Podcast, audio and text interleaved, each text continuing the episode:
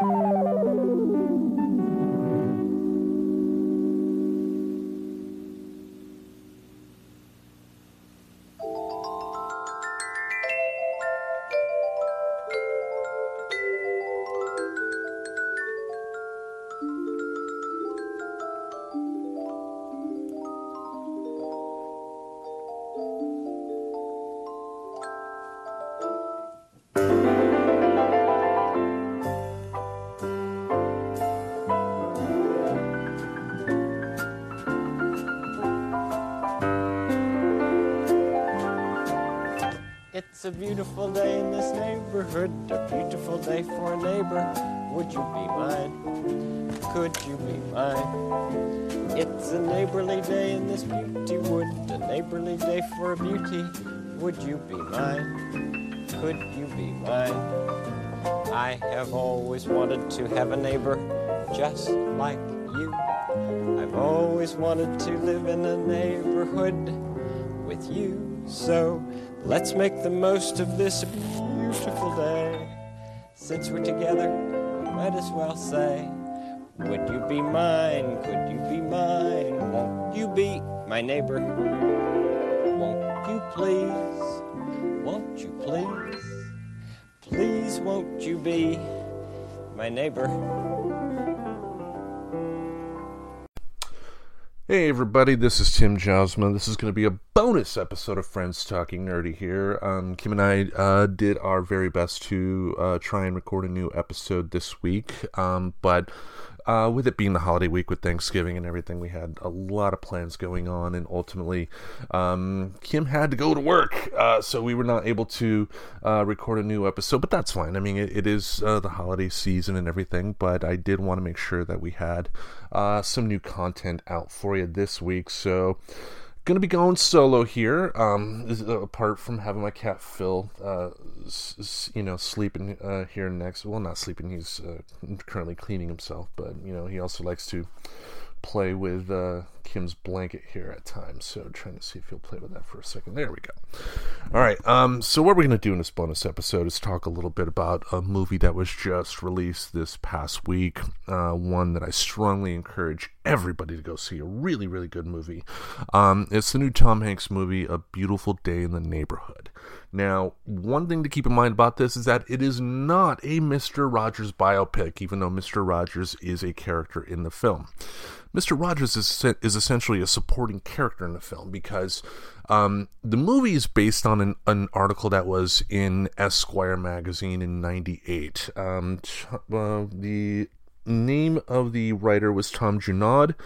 Um, the article name was called "Can You Say Hero?"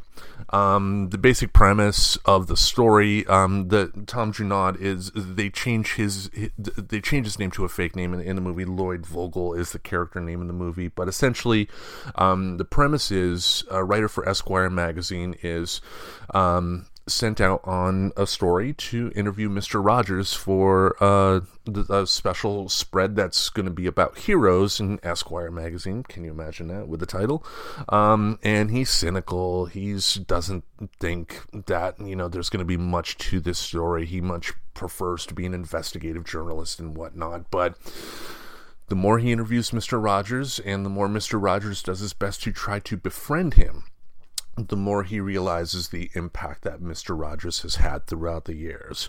Um, the beauty of the film uh, starts with the very first frame because after the Sony logo, it it starts with the intro to Mr. Rogers' neighborhood. You get the the opening um, scenes of the neighborhood with the little uh, the small little miniature houses and whatnot. You get the very beautiful familiar music playing and then the camera pulls in on uh, the brown house that anybody who grew up watching PBS as a kid uh, will know and love. And then Tom Hanks enters as Mr. Rogers singing A Beautiful Day in this neighborhood. And my God, Tom Hanks is one of he's he will go down when when Tom Hanks passes away, and I hope that's a very very long time ahead of us. He will go down as one of our great actors because the beauty of his performance in this film is not that he does an impression. No, you don't hire Tom Hanks to do an impression. You can get anybody else to do that. But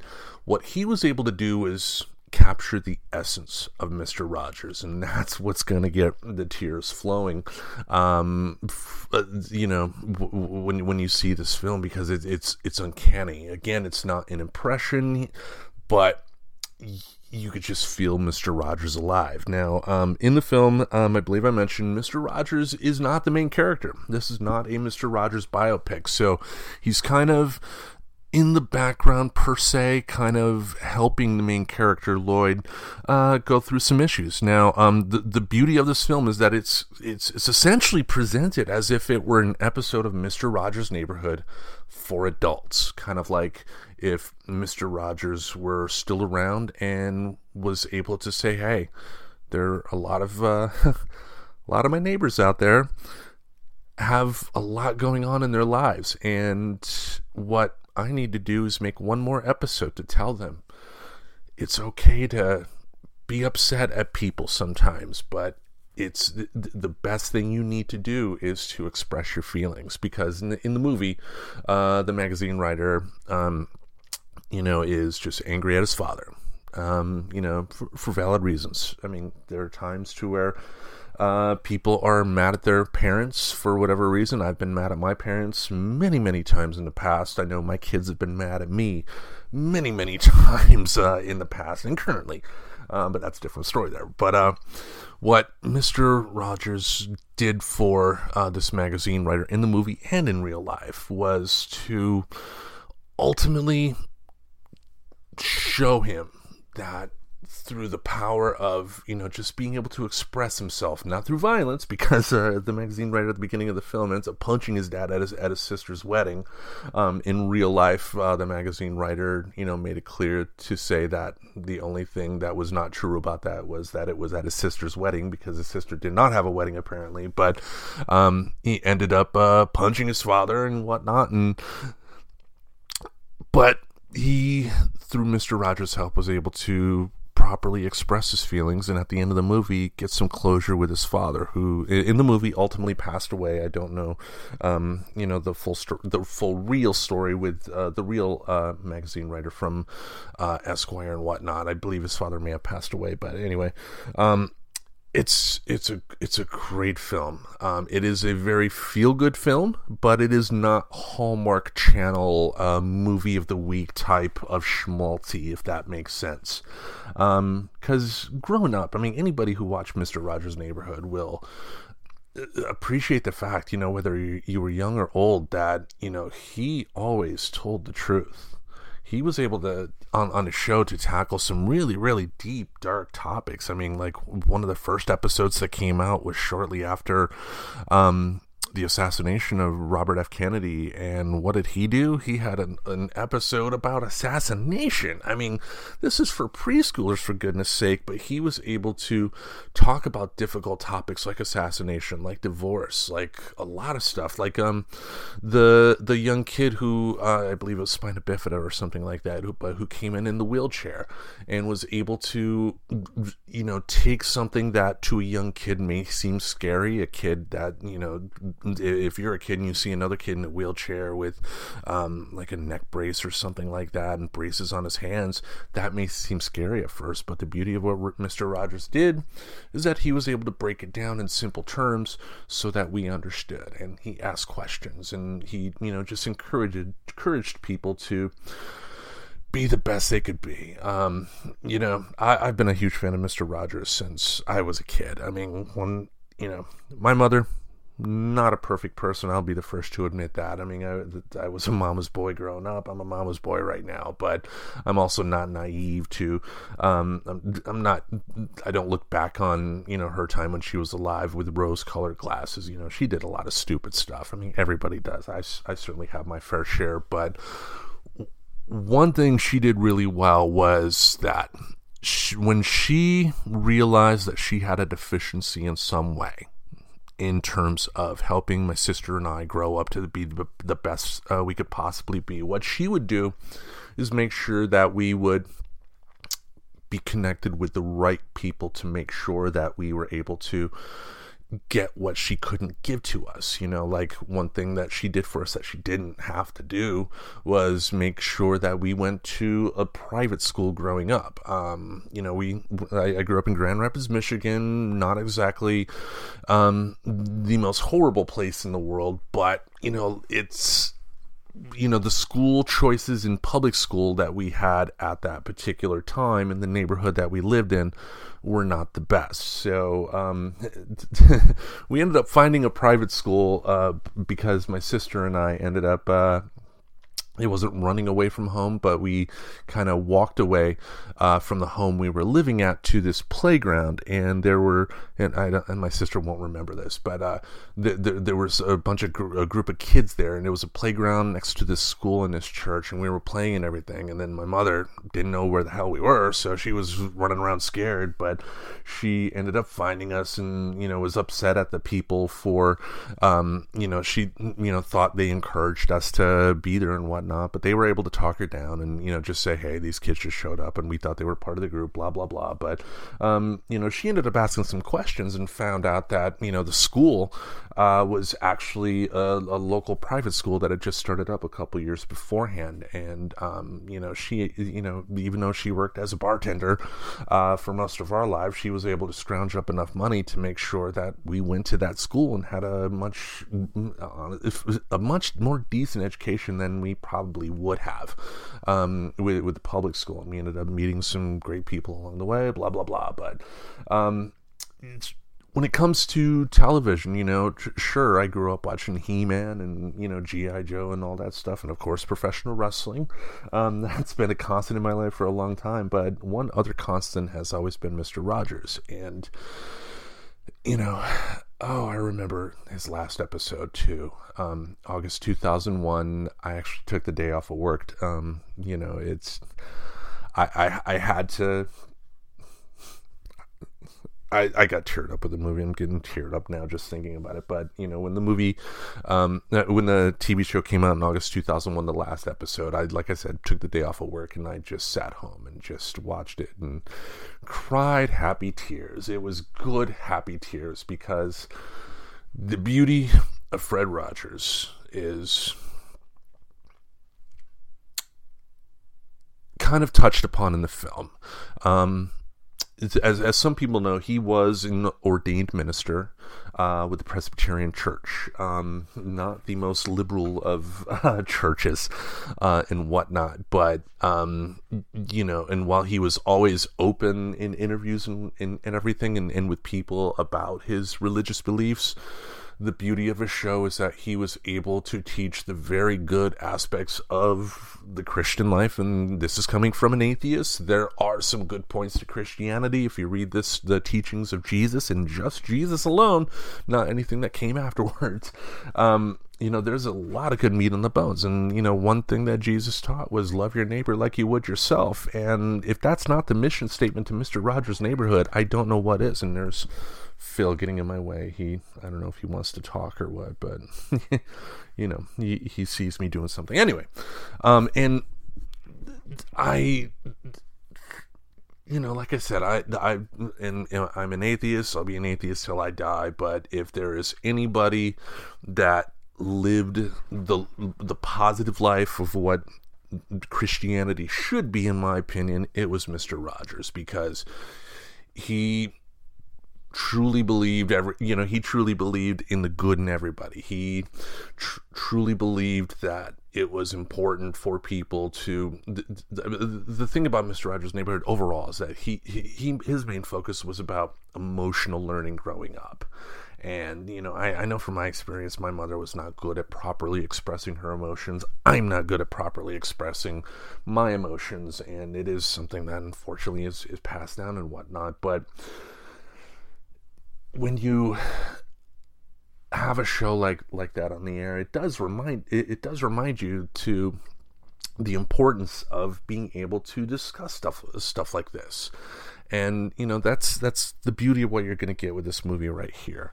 Um, an honest story an honest portrayal of what happens when you know you stuff your emotions down and you just won't confront them and how you know just letting anger build up and build up and stoking that fire of anger is not healthy overall. It's a lesson i know i need to continually learn because um, you know, again, just with how I grew up with the figures I had, you know, teaching me growing up, you know, just expressing emotions is not always the is not easy for me. And, you know, having someone, even if it's a television friend like Mr. Rogers, you know, uh, being able to just slow things down and kind of kind of teach uh, just some some basic stuff. Just it, it's it's a great reminder, and and the, again, the movie is great to watch. It will have some great moments in it, like Mr. McFeely. Mr. McFeely is in the movie uh, at, at, near the uh, beginning of it, and you know, miss, like the doorbell rings. Mr. Rogers goes to the door. There's Mr. McFeely there, and um, Mr. McFeely brings a video t- uh, for him and Mr. Rogers to watch in picture picture, and you get to see how a magazine is made. Um, you know, the magazine that they're putting together is the Esquire magazine with uh, the Can You Say Hero cover of Mr. Rogers on it. But it was just great being able to see Mr. McFeely again. Um, the neighborhood of make believe is there. You see King Friday the Thirteenth.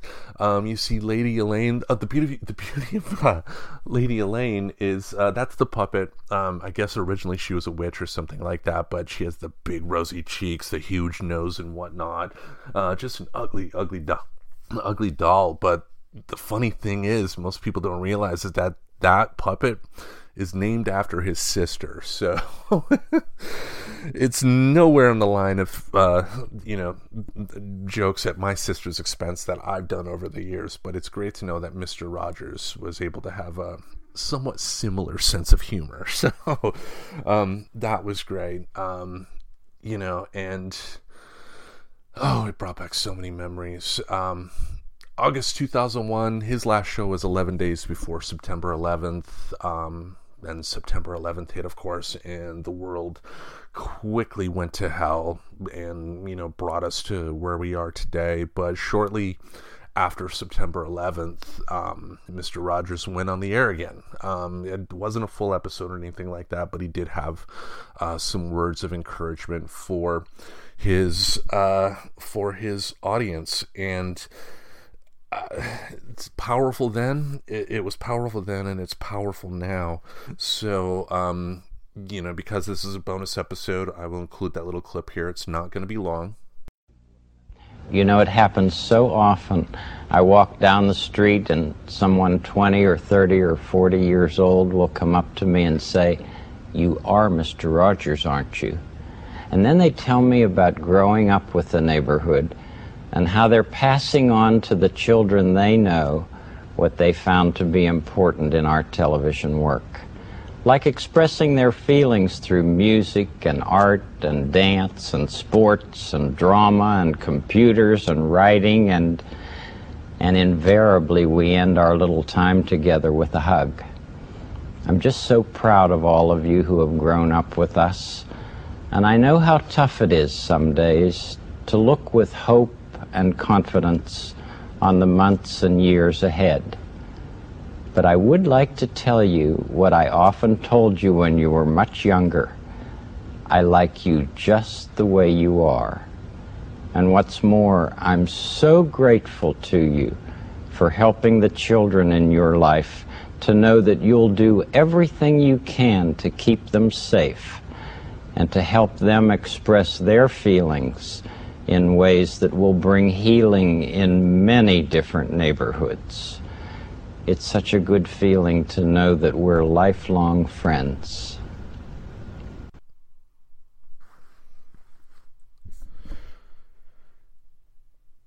And again, it's wow the the the beauty of that man. Just uh, the this he was always honest, and genuine. Kids can easily, kids can see a bullshit artist a mile away. You know, I you know I think of uh, the, the Simpsons a lot. You know, uh, in in this regard as an example, uh, like when Lisa will say something profound, and then Homer will pat her on head and go, "Yes, honey, that's a puppy." You know, kids can sense when when adults do that to them, and when you have a figure like a Mr. Rogers, or you know, and there are plenty of people like Mr. Rogers in real life that that you know kids encounter. When you have someone that is genuine, that is able to respect a kid by talking to them in their own terms, of course, uh, so the kid will understand, but still give them that respect of talking um, to them in a truthful way. Kids will respond, and um, a Beautiful Day in the Neighborhood is one hell of a film. Really, really encourage you all to uh, head to the theaters and, and uh, give this a shot.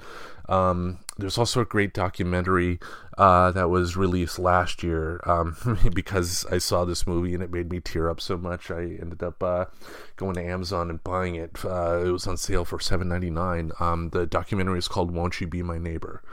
And um, had some great anecdotes in it. Like uh, you would never think Mr. Rogers would be okay with this, but uh, apparently there was a stagehand uh, that worked on the show. Um, and what he would love love to do is like if somebody brought a camera to work, uh, he and somebody else they would take that camera and then you know would take a picture of his ass. Well, Mr. Rogers, as established in the film too, uh, was loved to take pictures of people, and you know one day he brought his camera to the set and um, that that stagehand was able to get a picture of his ass on Mister Rogers' camera.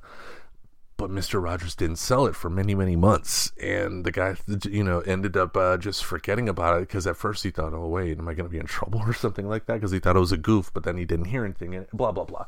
Um, many months pass. They get to the Christmas party um, that they traditionally had uh, in the studios, and wouldn't you know it, Mr. Rogers took that photo of that guy showing his ass and blew it up to poster size, which uh, was funny as hell to me. I I loved it. Um, go out of your way to watch a beautiful day in the neighborhood, and and also won't you be my neighbor? Just if there is a voice that this country needs today that, that needs to hear today it is the voice of Mr. Rogers and when you have people like the folks at Fox News and the Daily Caller ripping into Mr. Rogers for you know not being masculine enough or something like that you know he must be doing he must have done something right because you know he believed that through the power of television. You know, that's another that's another thing too that the documentary was able to uh, expound upon. Um, he was not a fan of television at all. Um, when he first, uh, I guess, the first time he turned on a television, he talked about watching a show where people were throwing pies in each other's faces, and you know, he was aghast at that. Now, me with my humor, I would love that, but that's a different story. But he wanted to use television as a force for good. And again, as you know, too often you see folks like a Kirk Cameron or eh, people pretending to be pious, pretending to be Christian, but what they do is try to get stuff canceled. Like um, I'll bring up another wrestling example. In the 2000s, you had the Parents Television Council uh, that would, you know, routinely give scorecards for TV shows. And what they did in the late 90s, early 2000s was actually try to get um, the advertisers to pull their advertising from WWE programming, um, which was absolutely ridiculous. I, I, I will not. I, it makes me bristle to think that you would have people looking to use their energies to take something away instead of creating something. You know, I have more respect for somebody that says, I don't like that, so what I'm going to do is create something new that will be better, that will be the opposite of that, that will be a positive force for change. You know, like the Kirk Cameron example, you know, his sister Candace Cameron, um, you know, I, I, from what I understand, is just as religious as, as her brother, but you don't hear her speak out on that. You just see her on Fuller House. You see her, I guess she does Hallmark movies and whatnot. And it's great that she does that. And, you know, the fact that Mr. Rogers was able to take a medium that he did not like upon first viewing and find a way to be able to speak to children throughout the years is is an amazing thing and shows just what the power of television can do for good. Um, one other thing too uh, that I found interesting in the documentary uh, was, um, and they touched upon it in the movie, is that I, what I didn't realize is that in the mid '70s, Mister Rogers' Neighborhood stopped production. Um, he thought that he had enough uh, material in the can that it could just be on loop and then he can go on to different projects. So for a while, he had a show for adults. Um, but there was there was one one person that brought him back to the neighborhood, and that person was Superman. Now, why would I say that? Uh, it was 1978, and he came across an article talking about a young kid that hurt himself by strapping a towel around his neck and jumping out a window, pretend thinking he could fly.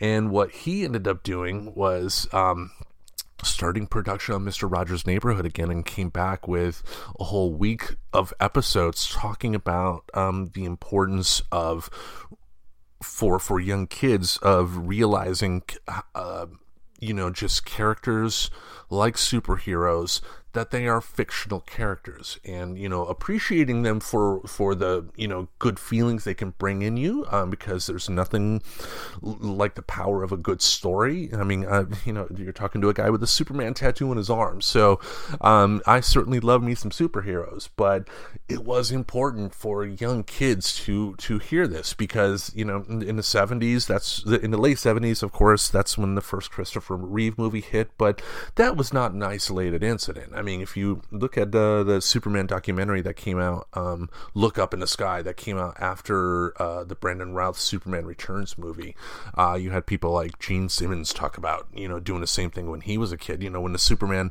uh, TV show in the '50s hit, uh, you had similar incidents of kids pretending, uh, thinking they could fly. Uh, the Superman radio show, the serials, the Max Fleischer cartoons. Um, so Superman brought, brought Mr. Rogers back to the neighborhood, and you know, then he was able to keep the show uh, going all the way until August of 2001. But um, anyway, I think I've rambled enough here. Uh, like I said, this is just a special bonus episode. We did want to have uh, some content out today. Um, we will be back next week with our regularly scheduled programming, uh, where we'll, where um, excuse me, the album focus that we are going to do will be for the uh, Tijuana Sweethearts album Under the Gun. But um, I just again wanted to spend a few minutes talking about uh, this wonderful, wonderful movie. Um, a lot of the a lot of a lot of the stuff I like. I mean, I, I like you know trashy action movies, trashy uh, trashy music, just just stuff that you know is not going to be considered high art or anything like that. But, you know, when you see something this beautiful, this simple, in in a lot of ways, this movie did remind me of. Uh, it, it, brought me back to the feelings I felt when I watched the movie, the movie from 2011, the Jason Segel movie, The Muppets.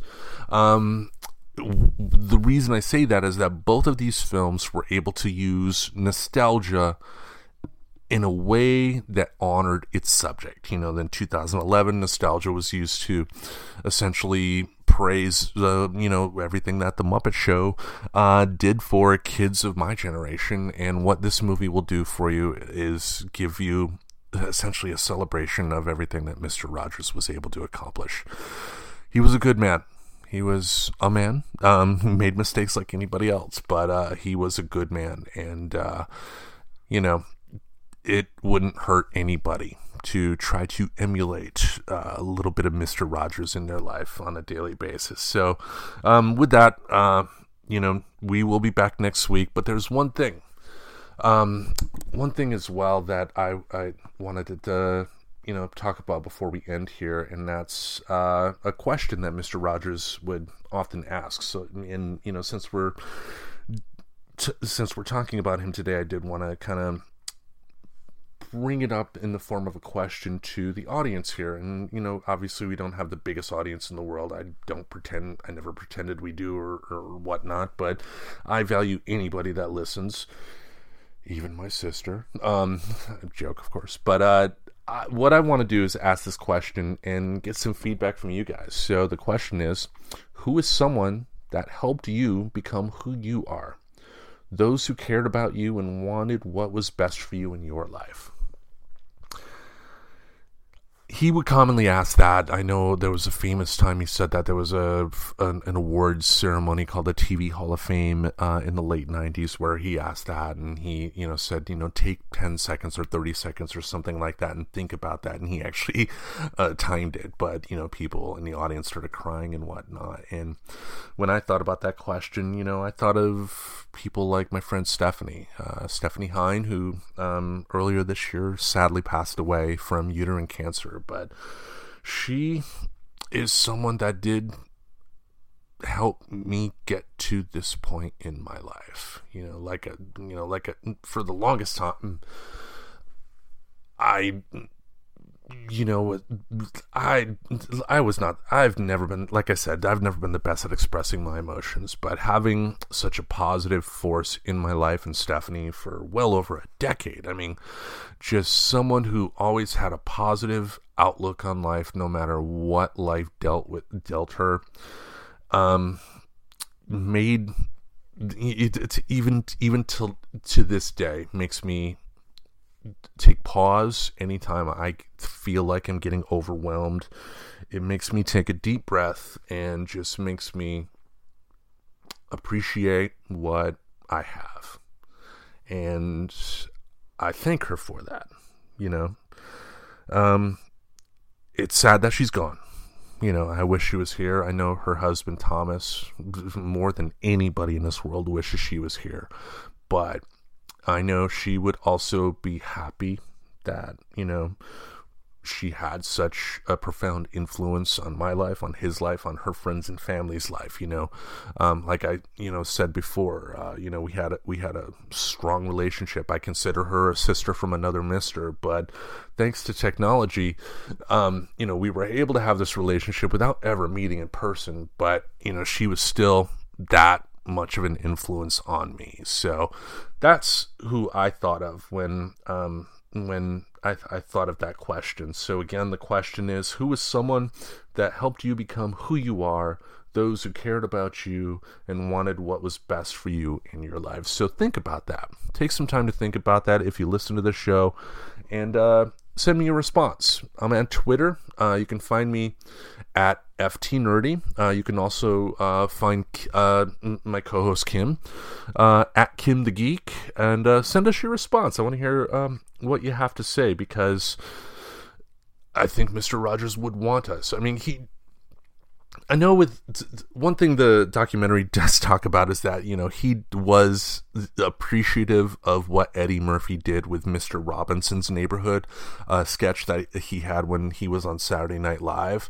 Um, you know, and he would be the first to say that the humor didn't always strike a chord with him, but he knew that Eddie Murphy's uh, that sketch was Eddie Murphy's way of showing his love. He saw that it was a way for him to do something positive, but kind of flip it a little bit. Um, and you know, if you've heard our show on any sort of a consistent basis, you know that, you know, we're not a show for kids in any way, shape, or form. We never pretend to be, but in the vein of Mr. Rogers, why not do something a little positive, even if it's just taking a moment to encourage, you know, the listeners that we do have to think. So think about that. And if you do have a response, get back to us. At FT Nerdy is my uh, Twitter handle. At Kim the Geek is uh, Kim's Twitter handle. Um, and just let us know that response. And remember, it's such a good feeling to know you're alive. It's such a happy feeling. You're growing inside, and when you wake up, ready to say, I think I'll make a snappy new day. It's such a good feeling, a very good feeling.